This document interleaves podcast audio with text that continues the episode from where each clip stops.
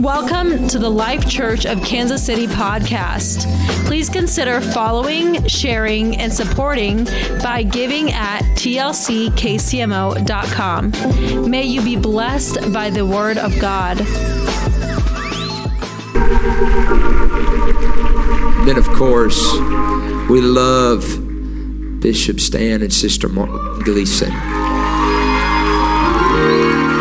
You know, and I think we can do a little better than that. Don't you love Bishop and Sister Gleason? Amen. Amen. I would dare say Bishop is the goat. Amen. All the 30 and under crew know what that means. The greatest of all time. We love him. We appreciate him. My good friend. Brother Justin Gleason and his wife Anna and their three children. Cream of the crop. True prophet of God. Didn't he bless us with that word from the Lord here tonight? Come on, wasn't that a word? Aren't you thankful we've already heard from God?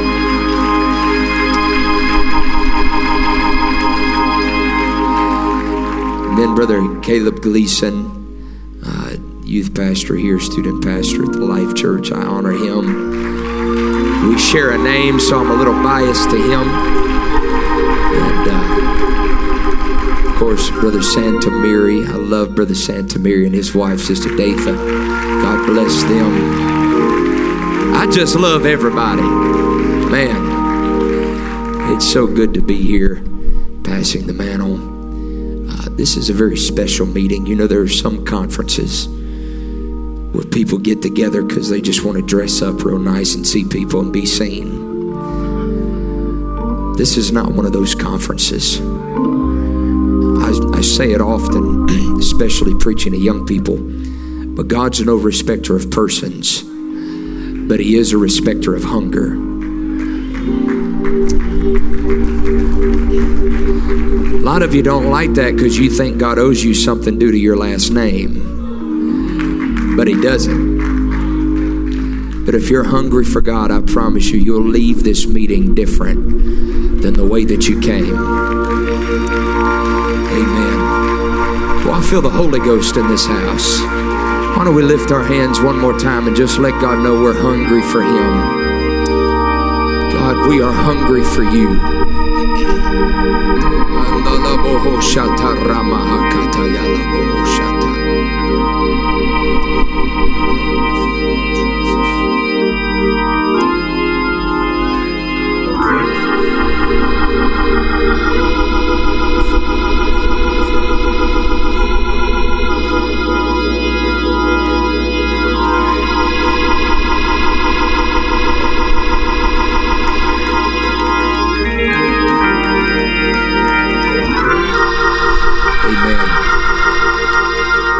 you would, let's stand for the reading of God's Word.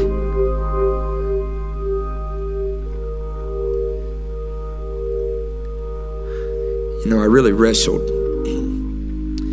I've really been wrestling with preaching this here tonight, and the reason is is because I feel like every larger meeting that the Lord has allowed me to be a part of this year, I feel this is what he continually asks me to preach. And I know there's YouTube and things of that nature. Um, but I just I just can't shake this here tonight. And so I'd rather be obedient to God than give in to the pressure of man. Acts chapter 2 and verse 1. Acts chapter 2 and verse 1. Give honor to all of the ministry here tonight. Uh, you ought to be thankful for a man of God in your life.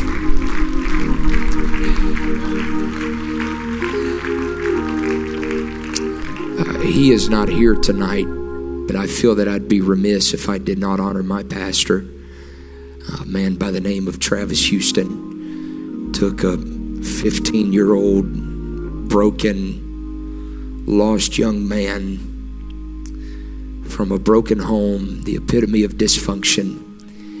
And he saw something in me when I did not see anything in myself. and everything that I am is a product of God and my man of God. And I give him honor today.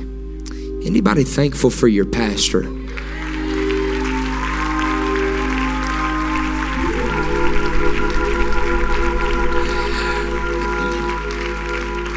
And I, I just want to say something right here.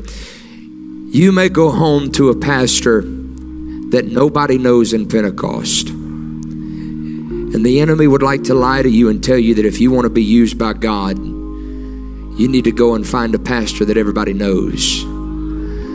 That's not the way this thing works. If you'll go home and you'll submit to the pastor that God gave you, I promise you there will be an anointing that flows downward. You don't operate in apostolic authority without being submitted to apostolic authority. Come on, anybody thankful for your pastor?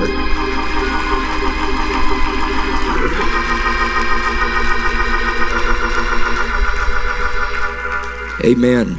Acts chapter 2 and verse number 1. And when the day of Pentecost was fully come, they were all with one accord in one place. And suddenly there came a sound from heaven as of a rushing mighty wind, and it filled all the house where they were sitting. And there appeared unto them cloven tongues like as of fire, and it sat upon each of them, and they were all filled with the Holy Ghost, and began to speak with other tongues as the Spirit gave them utterance. It said, Suddenly there came a sound from heaven as of a rushing mighty wind, and it filled all the house where they were sitting. I am convinced that it really had nothing to do with the building that they were in, but it had everything to do with what filled the building that they were in. You know, the book of Acts church, it has an expanding nature about it. it. Was never meant to be confined or relegated to just the four walls of a building. Jerusalem, Judea, Samaria, uttermost. You see that expanding nature. You, your children, all that are afar off, even as many as the Lord our God shall call. So again, there is that expanding nature. They did not turn the world upside down because of the building that they had access to. They turned the world upside down because of the atmosphere that they operated in. and so I want to talk to this generation about apostolic atmospheres. Apostolic atmospheres. One more time, would you lay your Bible down all over the house and would you just, let's just yoke up one with another? Can we do that? One more time, let's yoke up one with another.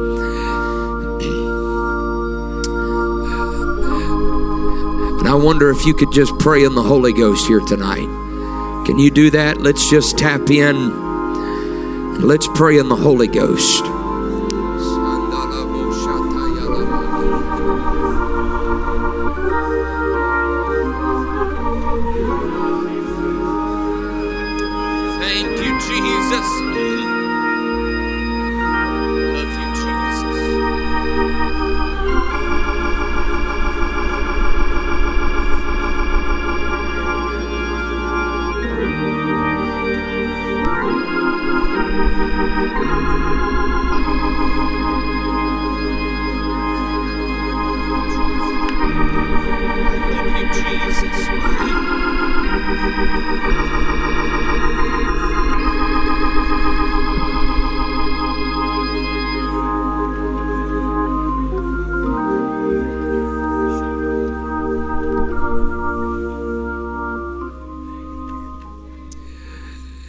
If you are expecting Jesus to do something that'll change your life, would you put your hands together?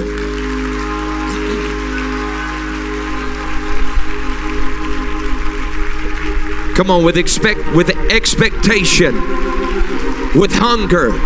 Would you just make some noise on a Saturday night? Praise God. Amen. God bless you. If you promise to help me preach, you can be seated. All right, I got a lot of help tonight.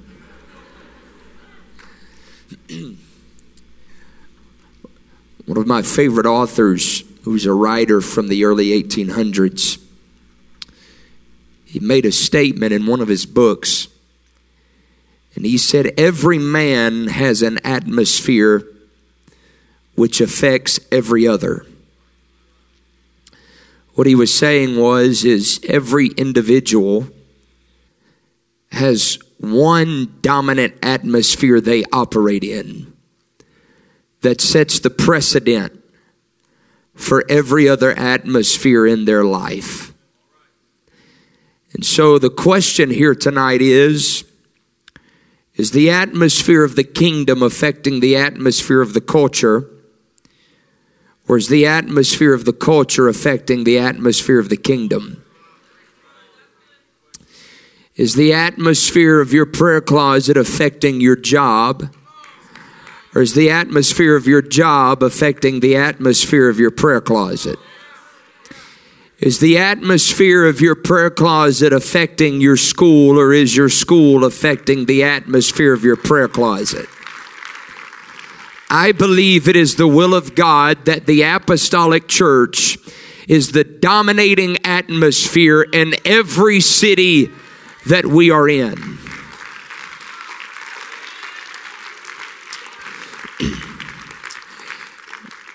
I flew to Canada earlier this year for their youth convention, and the United States, North America, United States had already, for the most part, lifted the mask, uh, the, the, the mask restrictions for flying.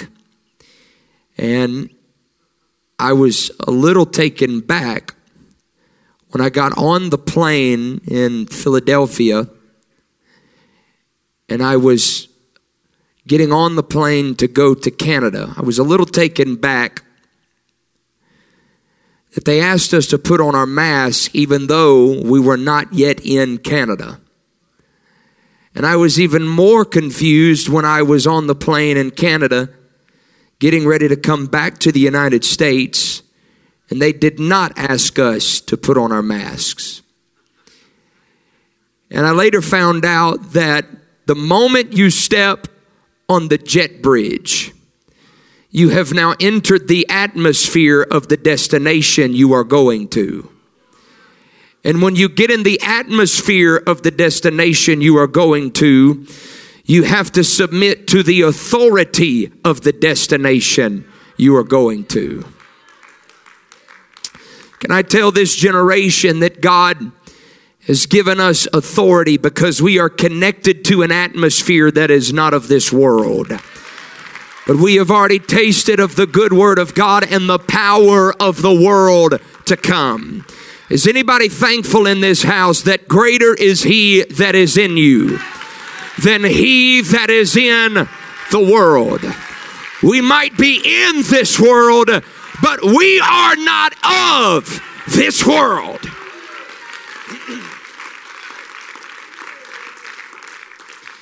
And in 2019, I made mention of this briefly last year, but I feel to mention it again.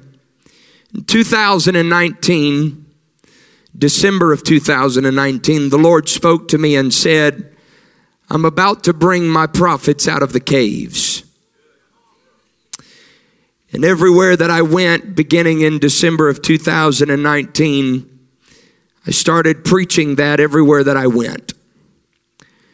I had no idea what was about to take place over the next few months because in March of 2020, it's like the world stopped spinning.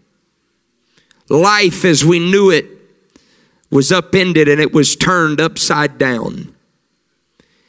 And the main spirit that we fought in 2020 was the spirit of fear.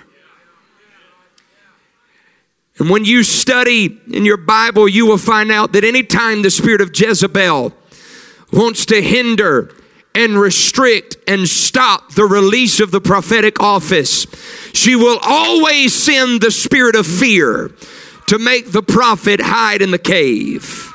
I understand that COVID was a very real thing. I understand that it devastated a lot of our churches. I understand that it caused a lot of heartbreak in a lot of families. I understand that it devastated a lot of ministries and a lot of jobs and careers in cities.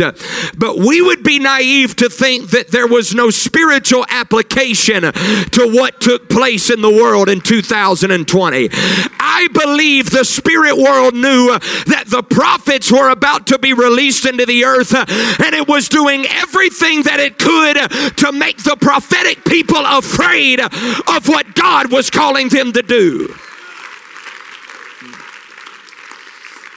But what the enemy failed to realize is that that plan backfired on the enemy. Because what it did was it accelerated a generation. We are the 11th hour church. And I would dare venture to say that we are not just in the 11th hour, but we are in the final few moments and seconds of the 11th hour. And I believe before this meeting is over tomorrow morning that the weight and the heaviness of the hour that we are living in is going to settle on the shoulders of this generation. And so, what God did in 2020 was it seems as though God accelerated an entire generation. I am seeing young men and young women operate in giftings and anointings and ministries that generations before us did not operate in until their 40s and their 50s. It has nothing to do with you and I, but it has everything to do with the hour that we are living in. The hour demands an urgency in us.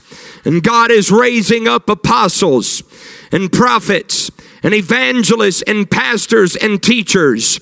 And I want to say very boldly here tonight we don't have time to wait until you're in your late 30s and 40s and 50s before we release you and recognize you to do and be what God has called you to do and be in this generation. As a matter of fact, I bind religious tradition right now in the name of Jesus Christ that wants to tell this generation you've got to wait until you're older before you can turn the world upside down. There ought to be a young man that says the devil is a liar. I've been brought into the kingdom for such a time as this.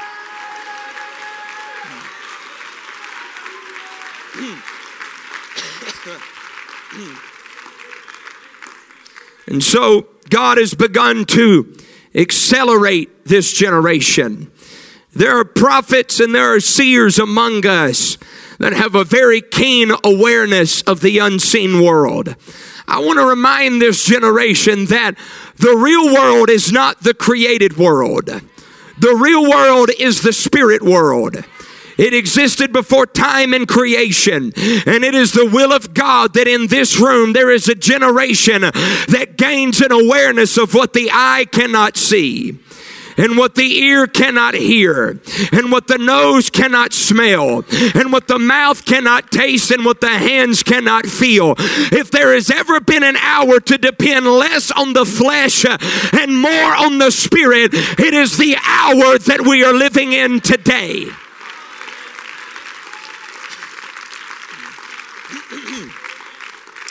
And so, what God has begun to do in the Spirit is there has been a shifting of apostolic ministry from one generation to the next generation. And when you read in your Bible, you will find out uh, that God raised up prophetic voices with every generation the angel of the Lord came to Zechariah and he began to prophesy to him. And he began to tell him, You're going to have a son birth through your home. And you're going to name that son John. And he is going to go forth in the spirit and power of Elijah. And he is going to prepare the way for the Messiah to enter the world. Can I tell you here tonight that John the Baptist went forth in the spirit and power of Elijah to prepare the way for the first coming of Jesus Christ. But this generation will also go forth uh, in the spirit and power of Elijah to prepare the way for the second coming of Jesus Christ. And he said he is going to be the prophet of the Most High. And he said he's going to have a very specific ministry. As a matter of fact, Isaiah, in Isaiah chapter 40, gave us a little clarity about that prophet that was going to be a voice in the wilderness. He said, You're going to hear a voice in the wilderness.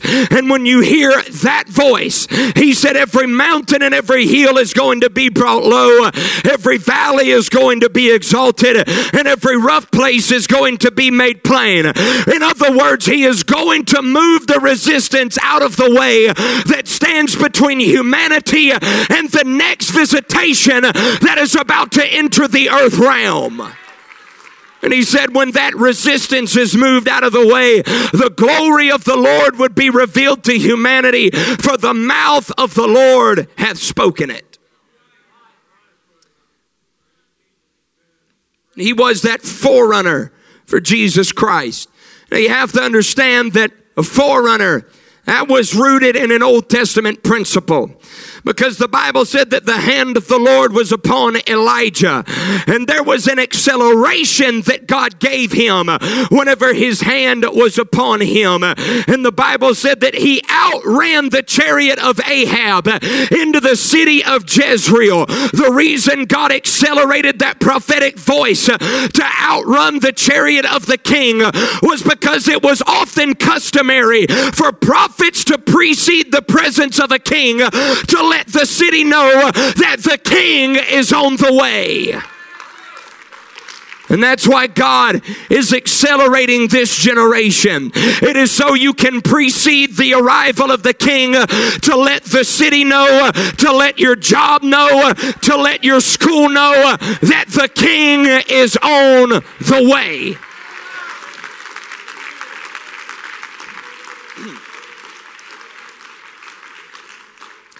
And God raises up Elijah, and this is what he says to the prophet Elijah.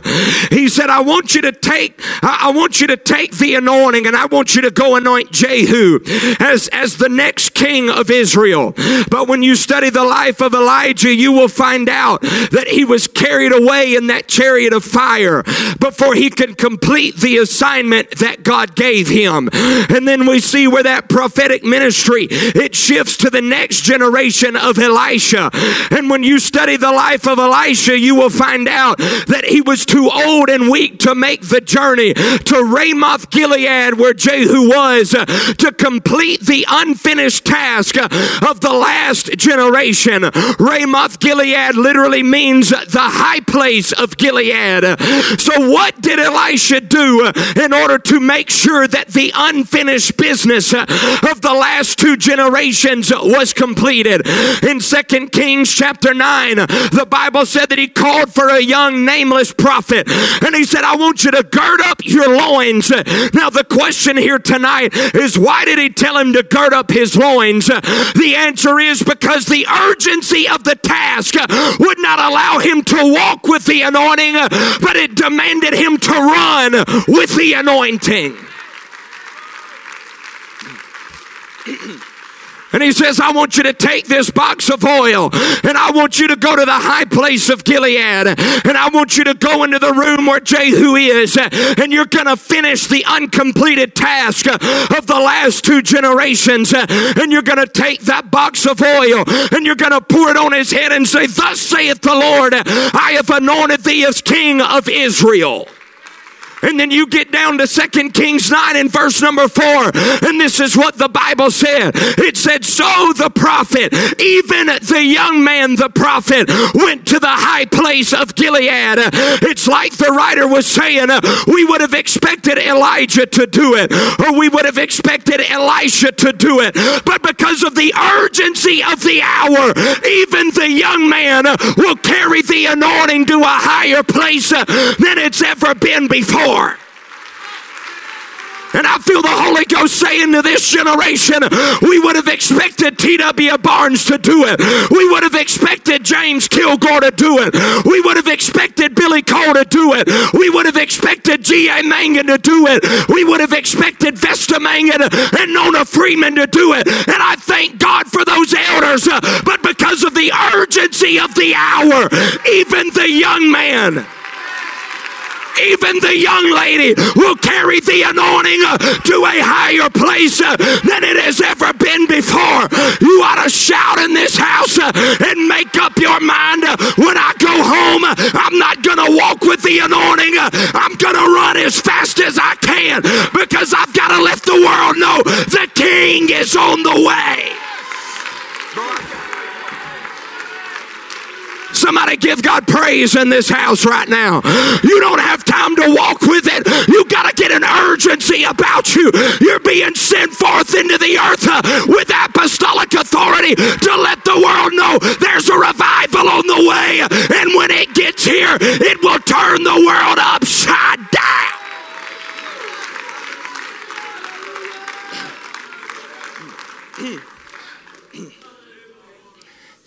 And I'm so thankful that Brother Wilson began to preach about the timing that we are in. You have been brought into the kingdom for such a time as this. God literally waited on this generation to get here because He trusts you with the greatest revival that the world has ever seen. Is anybody excited about revival in the 21st century apostolic church?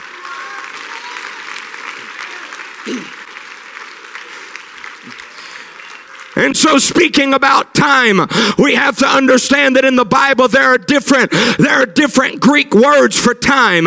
You've got one Greek word which is chronos, and that represents the days and the weeks and the months and the years. It's the clock on the wall, it's the calendar that you have in your home, and it flows horizontally and it begins to move in subsequent order. That's where we get the word chronological from, and it flows smooth smoothly and seamlessly throughout the course of history. But then you have that second word, which is kairos. It's not talking about the days and the weeks and the months and the years, but it will always come down in a vertical manner and it will disrupt the flow of history. It is a season, it is a divine appointment that is orchestrated and ordained by God. And any time a visitation came, it did not come in the chronos, and just seamlessly weave throughout the flow of history. It came down in a vertical manner and it disrupted every. Why do you think Jesus said the time, the kairos is fulfilled and the kingdom is at hand? Because when revival takes place, it will not allow you to stay comfortable kind of like we are right now. It will not allow you to stay comfortable. It will disrupt every paradigm. It will break every box of religious tradition. Can I tell this generation we cannot be satisfied with just good church? We don't just want good church. We want the blinded eyes open. We want the lame to walk. We want the gifts of the Spirit. Is there anybody here that'll say, God, we need a disruption? Somebody give God a praise in this house right now.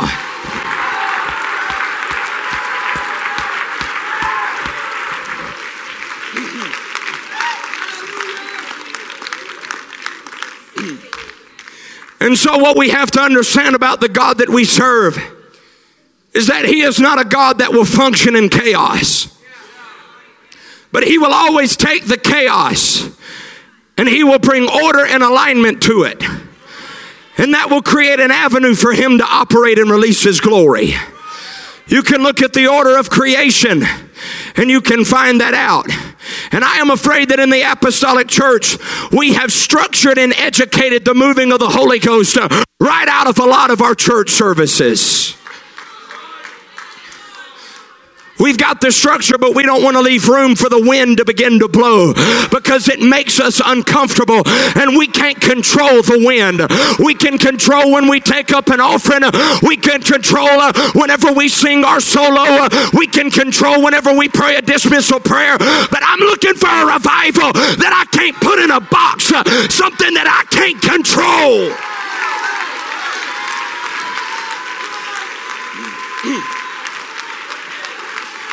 And I believe this is the generation that will disrupt and break the box of every religious tradition that we have tried to put revival in over the last several years. He, he is a God of alignment. He is a God of structure. He is a God of order. That's why He created man and then woman and then released His glory. You've got man, which represents authority, and then you've got woman, which represents submission. When there was authority and submission in alignment, it created a pathway for the glory to be released. That Old Testament priesthood, they couldn't just walk into the presence of God. There was a protocol that they had to go through. Uh, they started in the outer court, and then they went through the inner court, uh, and then they went beyond the veil into the most holy place. Uh, and when they got the structure right, uh, God released His glory into the atmosphere. Why do you think in the New Testament, before Paul ever wrote about the release of the gifts of the Spirit, he said, You got to have church government, you got to have church order, you got to have church structure, and then the gifts can operate. Can I tell this generation? I thank God for structure. I thank God for an order of service, but that was never meant to restrict God, it was meant to release God. You ought to go back to your local church uh, and God. You ought to go back to your local church uh, and say, It doesn't matter if I get to sing my solo. It doesn't matter if we get to take up an offering. When God gets ready to move, uh, we just want the miraculous. You ought to disrupt this church service uh, right now and say, We want the miraculous. Uh, we want the supernatural. Somebody give God a praise in this house right now. Come on, why don't you start right now? What church gonna be like uh, next Sunday morning? Uh, it's not gonna be dead and dry, it's gonna be powerful, it's gonna be apostolic.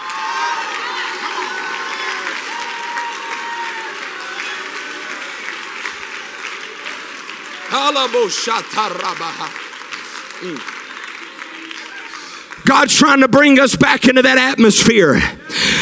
Where while Peter yet spake the word, the Holy Ghost fell on them at the beginning. I'm seeing masses of people in our church services that need the gifts of the Holy Ghost, that need the gift of the Holy Ghost. And the urgency of the hour will not allow us to have to lay hands on every single one of them to receive the Holy Ghost. We got to get back to an atmosphere. Well, while Peter yet spake the word, uh, the Holy Ghost fell on them at the beginning. I believe in the laying on of hands, uh, but if we wouldn't be dead and dry on Sunday morning, uh, we could create an atmosphere where the Holy Ghost can fall without anybody laying hands on them. The Matter of fact, you can be healed right now. You can shout, and God can set you free right now.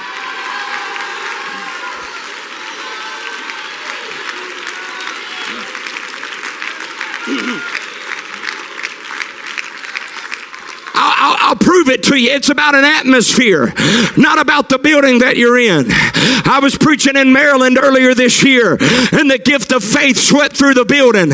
And there was a young lady that came up to the altar. Nobody was praying with her. She was standing by herself. She was totally deaf in her left ear. She was hit by a car when she was six years old, and now 20 years later, and she was still deaf in that left ear. But the atmosphere was right for a miracle. Nobody laid hands on her, nobody prayed with her. She just lifted her hands and believed God could do it, and God unstopped that deaf ear. Ladies and gentlemen, we got to get back to an apostolic atmosphere. I'm tired of good church. I want something that'll blow the devil's mind. Why don't you shout like you're healed in this house right now? You ought to break the box the devil is trying to put you in right now. You can shout and God will save your family. You can dance and God will fix your marriage. You can leave for joy and the pain will leave your body.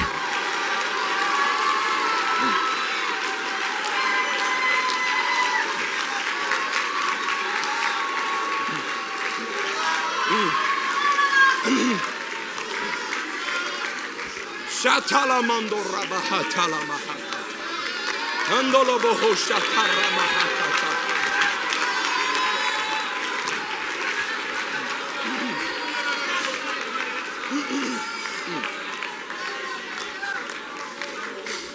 I've never seen a generation more poised for signs to follow them than this generation. These signs shall follow them that believe. Signs don't follow monuments, signs follow movements. Everywhere you go, the miraculous goes with you. But I'm noticing something in this generation. There's a little spirit of fear jumping into this generation, causing you to be bashful and intimidated when you are when you are presented with an opportunity to lay hands on the sick and watch them recover. You've got that enemy jumping in your ear, causing you to ask questions like, What if I lay hands on them and God doesn't heal them? Uh, what if I pray for them and God doesn't fill them with the Holy Ghost? Uh, what if I pray for them and the devil doesn't come out of them? Uh, well, I've got a question for you. What if you lay hands on them and God does uh, heal their body? What if God does uh, fill them with the Holy Ghost? Uh, you ought to shout in this house right now and say, I bind the spirit of fear. You ought to get radical in this house right now. I bind the spirit of fear in the name of Jesus Christ, and I loose you to operate with boldness uh, in this 11th hour revival.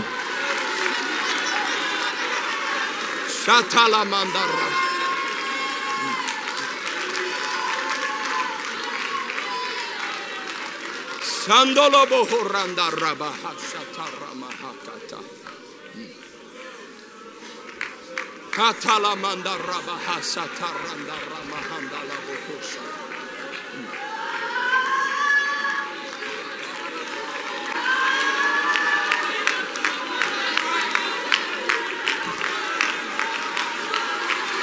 Mando rondo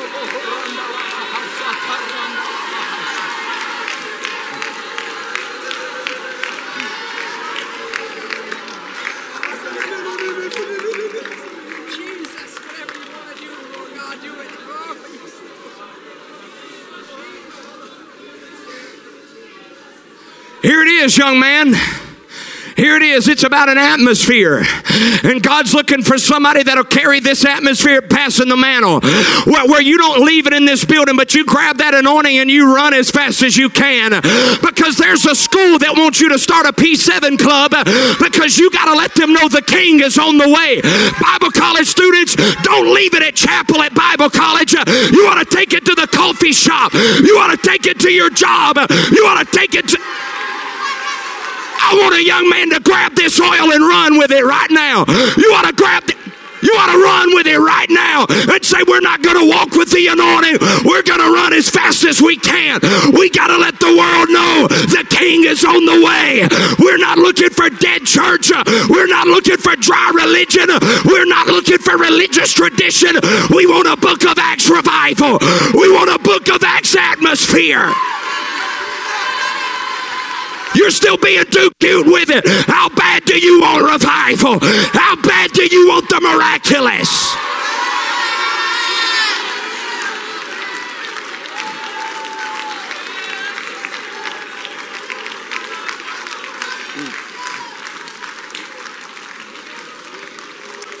Sandala boho shatara mahata. Orondolo boho shatara mahanda rabahakata.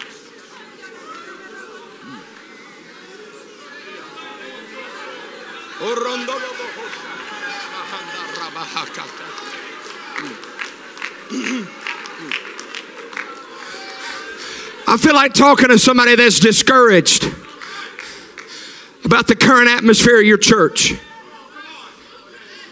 I feel discouragement in this house because you come to passing the mantle and you get in atmospheres like this. And then you go home and the atmosphere at your local church is not like this. But I feel in the Holy Ghost, we're at a place of decision in this room. Where God has given you a decision to make. You can either leave this atmosphere here or you can carry this atmosphere with you back to your local church. Because I'm going to tell you, we are in the days of Noah where God is releasing something into the atmosphere that He's never released into the atmosphere before. God had never released rain into the atmosphere, but Noah had enough faith to build a structure to get ready for the visitation and the outpouring that was on the way. And when God released in the earth that he had never released in the earth before, there came a moment of decision for Noah where the rain stopped falling and the water stopped rising. And the Bible said that he opened the window of the ark and he released two birds. The first bird that he released was a raven, and the second bird that he released was a dove. Now you have to understand the difference in a raven and a dove. A raven was released because it feeds on flesh, but a dove was released because it feeds on fruit. In other words, the raven was sent uh, to make sure the past was dead, but the dove was sent to make sure the future was alive. My God, somebody ought to shout in this house right now and say, We're going to make a decision. We're not reaching for the raven. Yesterday is dead. We're reaching for newness of life. There's a pastor that needs to hear me. You're discouraged about yesterday, but I see a dove coming with an olive branch, and it's letting you know there's a future for your church. There's a discouraged evangelist here today. You're discouraged about your past, but there's a dove on the way with an olive branch in its mouth.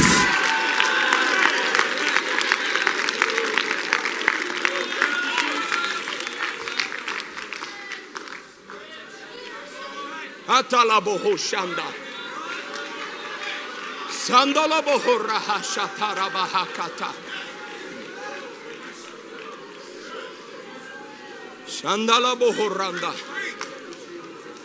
I'm, I'm really trying to get away from this, but I keep feeling it bump me, so I'm, I'm going to go ahead and deal with it. I felt it bump me several times in this service. It's that opposition from the spirit of homosexuality in our world. I don't know where it's coming from, but it's somewhere in this room, and I'm coming after it. You got to understand that man and woman, authority and submission, they create a pathway for the glory to fill the atmosphere. And I'm going to tell you this spirit of homosexuality that is rampant in the world today, that is being crammed down our kids' throats with indoctrination from their schools and their colleges and their jobs, and this politically correct garbage. It is more than just some perverted thing that a handful of people want to partake in. It, there is a spiritual element to that that we better start standing up against greater than ever before.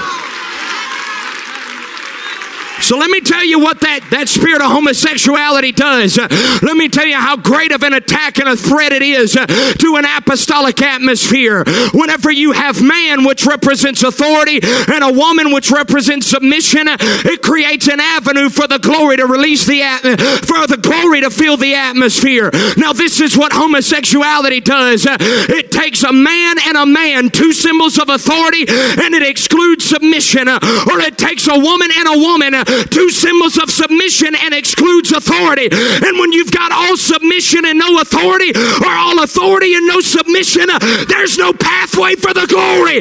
But when you've got a man and a woman, uh, it will release the glory into the atmosphere. I've come to tell somebody God will set you free from that lion spirit. You're not a homosexual, you're just being attacked by the spirit of the hour. There ought to be somebody go to battle in this house right now. We still believe in one man and one woman.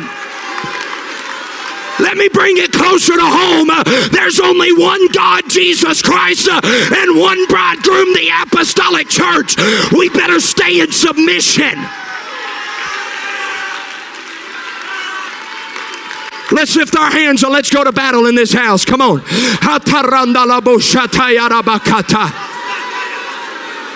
Come on.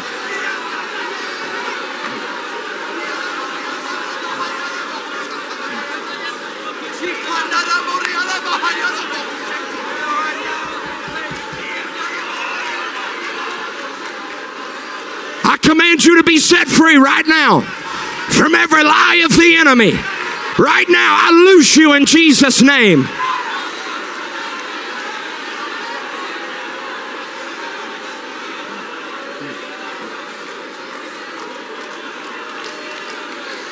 Alalamondo rojo şandara.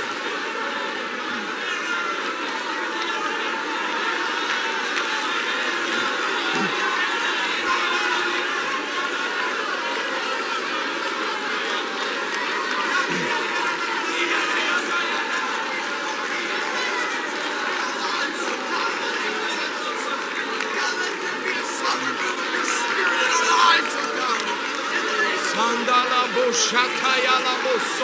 Boshata. Yandolo bohorondo ramanda.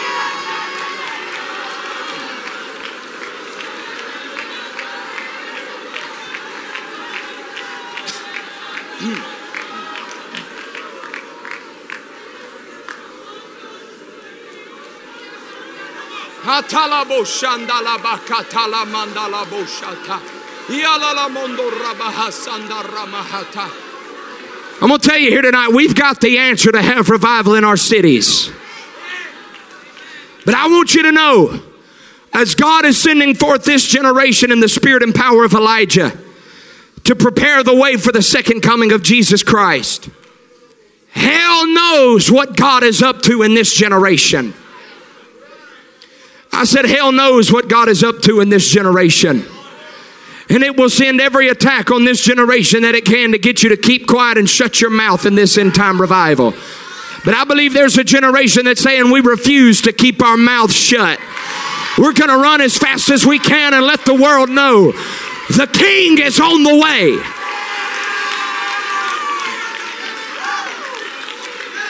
I was preaching in Texas earlier this year, and I was standing behind the pulpit reading my text, and there was a woman that came and ran up on the platform and stood right next to me and just began to stare at me.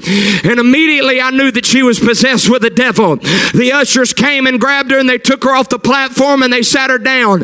And she began to act up throughout the entire service. Whenever I got finished preaching, she had her eyes closed and they were trying to subdue her. And I just simply walked by her. And when I walked by her, she opened up her eyes and lunged at me. And she said, I know who you are. You have the spirit of Elijah, and I was sent here just for you. So, you know what I did? I got up behind that pulpit and I began to preach, Thou that believest in one God, thou doest well. The devils also believe and tremble. She started shaking in her seat. She got up out of her seat, ran down the middle aisle and out of the back door. I'm here to preach to this generation. You don't need a better stage design. You don't need more talent and ability. You know what you need. You need an anointing you need to run with. Somebody shout in this house uh, and say, We're not backing up. We're not backing up. We're going to run. I said, We're going to run with it.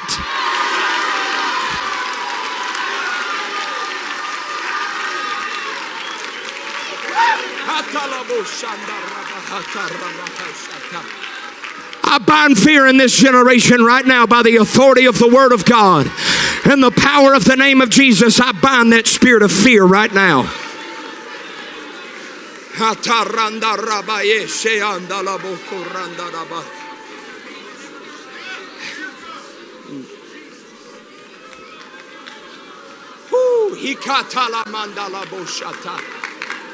I'm telling you, this thing is so much bigger than the church services that we have in our buildings.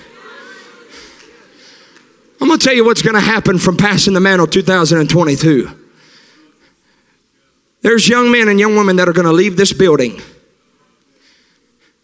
and you're going to walk in apostolic authority. And you're going to start stirring some things up in the spirit world you've never stirred up before. Because devils, true apostolic authority does not chase devils. Devils chase true apostolic authority. When you've got true apostolic authority, you don't ever have to go looking for a fight, it'll come to you. When you walk into a city without an apostolic presence and you start feeling attacked by the enemy, I'm going to let you know what that is. That's the strong man of that area giving you a signal. It recognizes the authority that you operate in. And when you begin to feel that, it's not time for you to get afraid and back down. It's time for you to begin to bind some things in the Holy Ghost. Boy, I feel a warfare spirit in this house right now.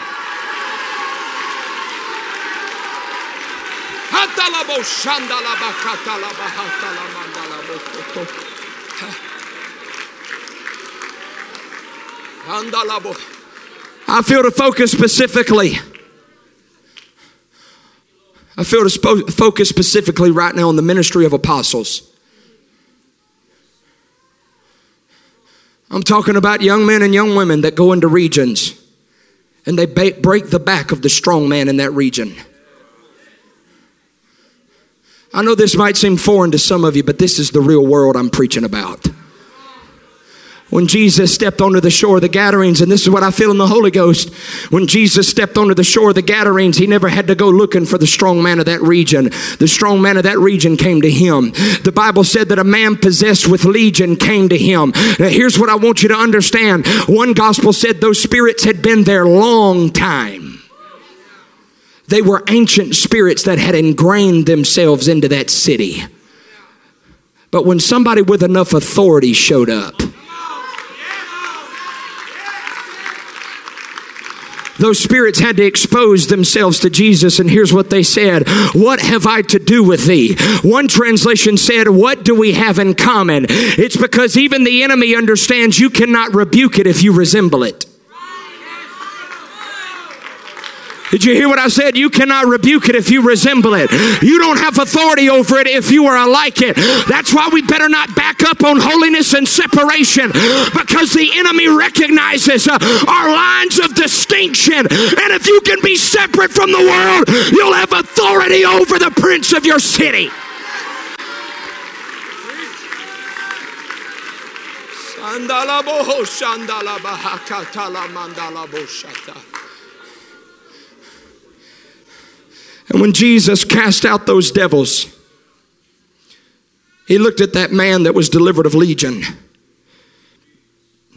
And he said, Go and tell all the good things the Lord have done for you. And where did the man go? He went to Decapolis. You know what Decapolis means? It means 10 cities. Here's what I feel in the Holy Ghost for a generation of apostles God is raising up. When God sends you to a city, and you drive out the ancient spirits of that city, it will open the door for a regional revival. I'm going to say that again. When you drive out the ancient spirits of your city, it'll open the door for a regional revival. What if a pastor in this house could understand if you can just drive out the spirits in your city, it would unlock the door for 10 more cities for you to get into? Anybody believe what I'm preaching here tonight? God wants to bring us into regional revivals. It's not just about our building, it's about the region around us. Let's lift our hands and let's pray all over the house. Mandala boho raha shatala bahatala bahakatala bahasata.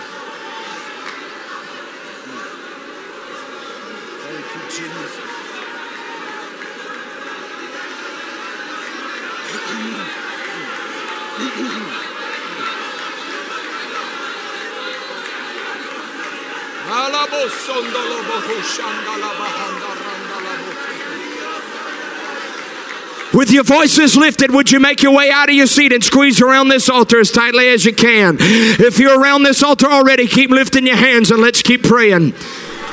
With an urgency in your spirit under the weight of this hour we're in, would you make your way out of your seat and come to this altar? Come on.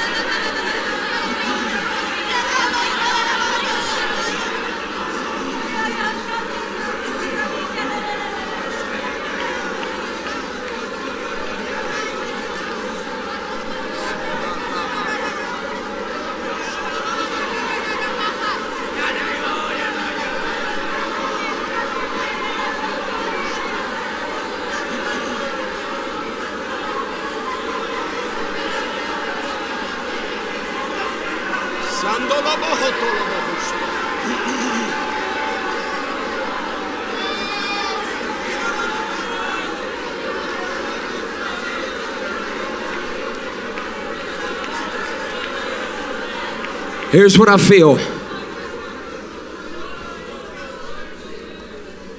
Last year I was on a fast.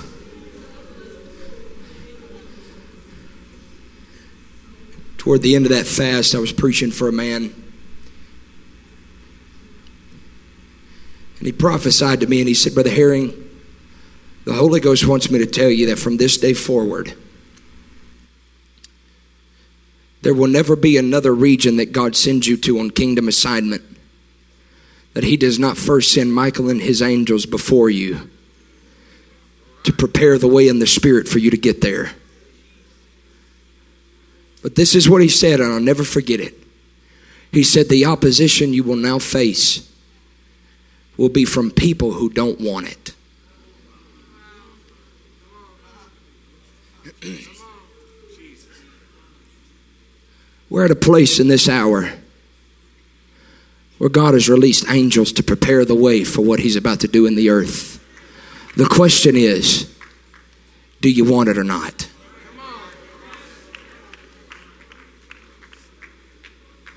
Because if you don't want it, we'll settle back into our religious traditions and just keep trying to have good church. I wonder what would happen if you took this atmosphere back to your local church and you set that place on fire in pre service prayer, and God filled somebody with the Holy Ghost before the first song ever started.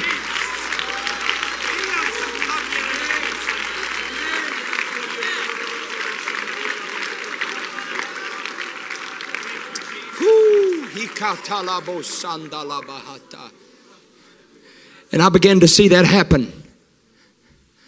I began to see the trademark of Michael.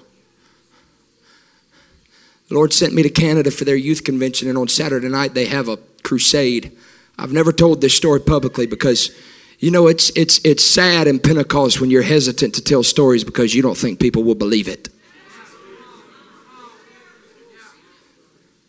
I'd rather be naive and experience some things than a cynic and experience no thing.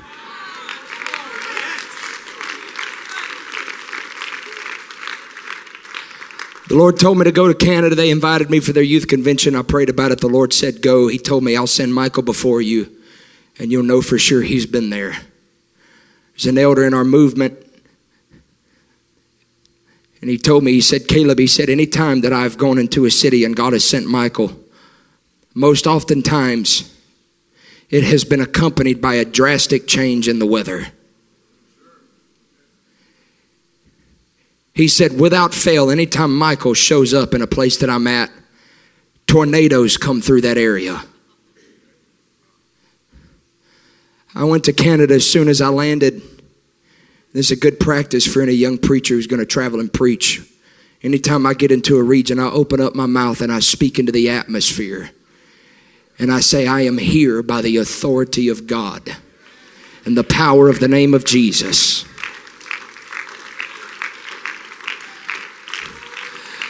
I'm here in the name of Jesus Christ, and I promise you the spirit world will know you're there. Hmm. Friday night rolled around, Saturday morning day session, and in the middle of church, tornadoes hit that city all over. It shut the entire city down. There was not a hotel with electricity. There was not a restaurant with electricity. There was not a gas station with electricity. But you know who did have electricity? Still think it's a coincidence? They told me we have had this we have had this this convention for years and we have never had weather like this. And later that night God filled 50 young people with the gift of the Holy Ghost in one service. I'm trying to get this generation to open your eyes and understand that when you operate in an apostolic atmosphere, you don't walk in it by yourself. Uh, there is a host of an angelic army, and they are going with you. God.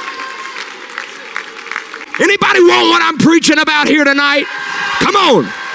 Anybody desperate for that? God.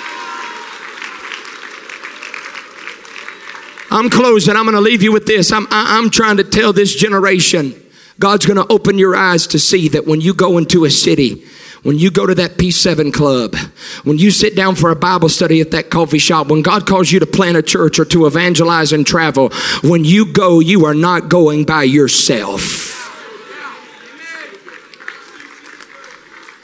Here's what I feel. The Lord spoke to me in 2020 and said, I'm releasing the angel of Acts 12 for this generation.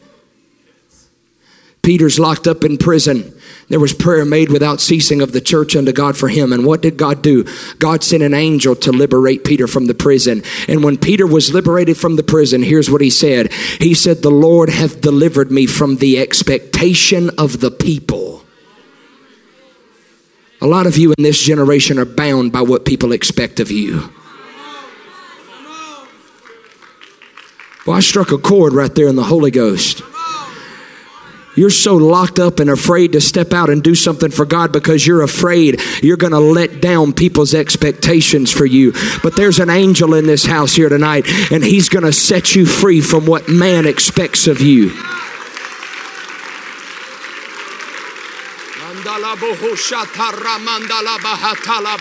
Let's lift our hands all over the house and let's pray. Let's lift our voices.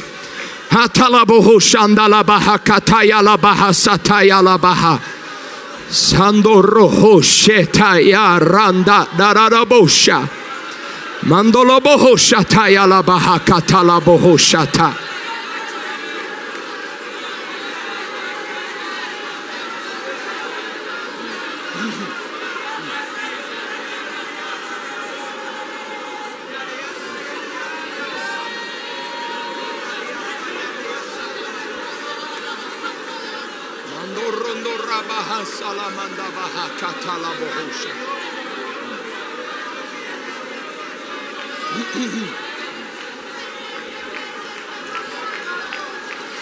Right, here we go. Here's what's about to happen. I'm going to give some instruction and then we're going to pray.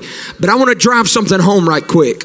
I've noticed, I've noticed in this meeting, there's been several times where we'll reach a certain level and it's like this thing's just ready to bust open. But we reach that certain level, and I've noticed we get uncomfortable and we drop back down to what's comfortable. We're going to pray here in just a moment. And I'm going to tell you what who this is available for. It's available for the hungry.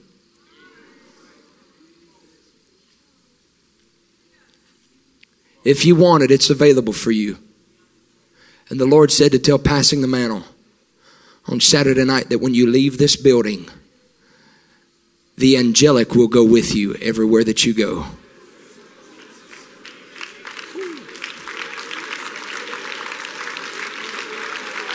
Young preacher, you're not going by yourself. Young lady, you're not going by yourself. Pastor, you're not going back home to preach at your local church by yourself. I'm telling you, there's going to be a shift in the atmosphere when you get back.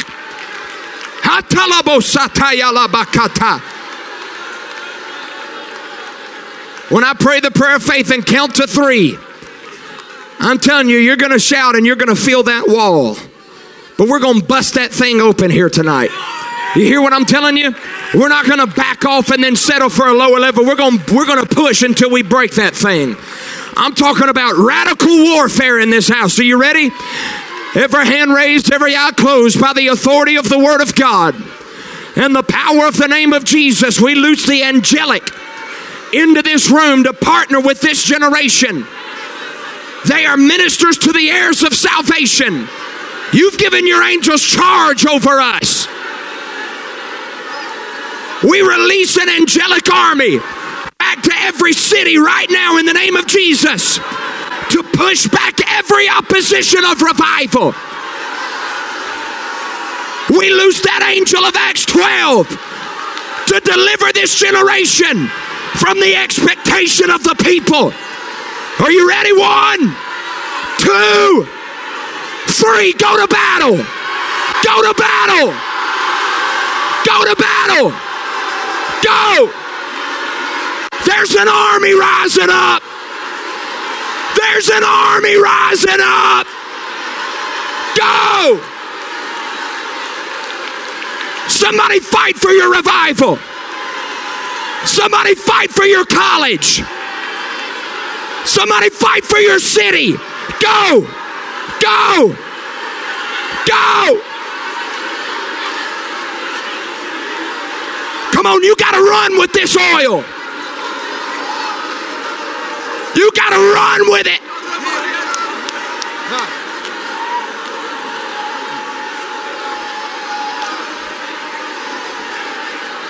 Don't back up. Don't back up. Somebody press into this thing. Somebody lean into this thing.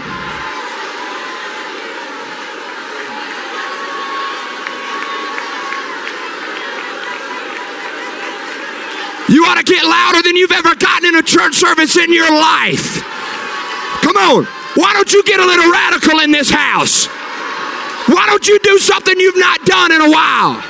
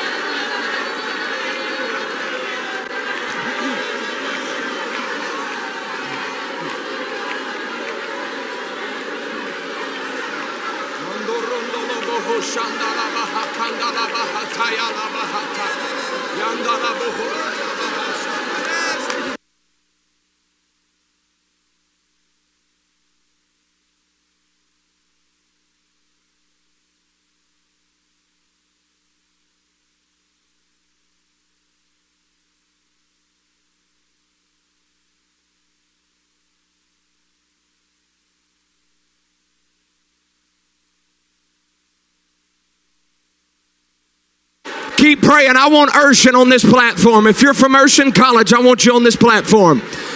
Run up here. I want you on this platform. If you're from Urshan, if you're with Urshan, I want you on this platform. Keep praying. Keep praying. Everybody else, keep praying.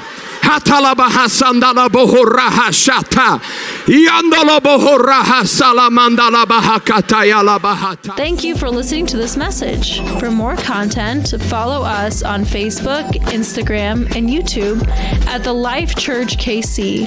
Reference the episode notes for more details.